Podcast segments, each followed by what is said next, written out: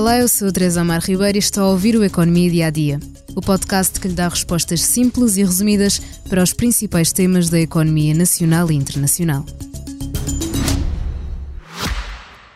Já visitou hoje o BPI Expresso Imobiliário? Agora pode calcular o valor da sua propriedade e guardar a documentação da sua casa e do recheio numa nova área pessoal única no mercado. E ainda ficar a saber quanto pode pagar por uma casa localizá-la com uma pesquisa por polígonos e conhecer as soluções de crédito habitação BPI. BPI Expresso Imobiliário.pt Quem compra e quem vende na mesma página. A atualidade tem sido fortemente marcada pelo agravamento da guerra no Médio Oriente entre Israel e o Hamas.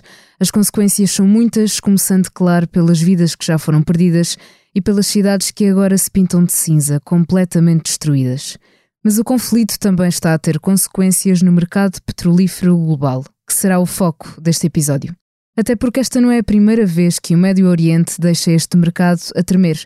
Foi há exatamente 50 anos, a 16 de outubro de 1973, que um grupo de grandes produtores árabes de petróleo fez disparar o preço do crudo em 70%. Logo de seguida, impôs um corte de produção com embargo a vários países pelo seu apoio a Israel. Países como os Estados Unidos, o Reino Unido e até Portugal viram os seus preços escalar e o acesso ao petróleo ficar mais difícil. A logística global dos produtos petrolíferos complicou-se e criou largas filas nas bombas de gasolina. A guerra arrastou-se por quase três semanas até um cessar-fogo mediado pelas Nações Unidas.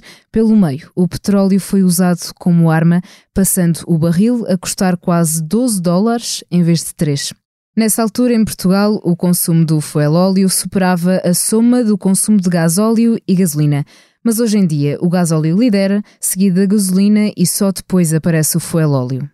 Portugal era dependente do estrangeiro quanto ao petróleo, mas a aposta do governo em 1972 na construção da refinaria de Sines mudou o trajeto da nossa história. Agora, passados 50 anos e com uma nova situação tensa em Israel, o cenário pode vir a repetir-se. Segundo o banco de investimento Goldman Sachs, se ocorrer uma redução de produção e dificuldades no recurso ao petróleo do Irão, o preço do barril pode chegar aos 105 dólares. Ainda assim, pode ser sentido com menos intensidade, já que o peso do petróleo no consumo de energia global recuou, o gás natural ganhou terreno e a lista de maiores exportadores e produtores mudou. Agora, o Médio Oriente perdeu algum peso no fornecimento mundial do petróleo, passando de quarta maior potência para a oitava. No mercado petrolífero global emergiram outros produtores de relevo, como o Brasil e a China. Desde o ataque do Hamas a Israel, a cotação do petróleo Brent aumentou cerca de 6 dólares e o preço do gás natural transacionado na Europa disparou 36%. A bolsa israelita também foi afetada, com uma quebra de mais de 8%. Termina assim a primeira novidade económica da semana, mas pode continuar a ouvir os podcasts do Expresso, como o Céu ao Limite, da jornalista Kátia Mateus.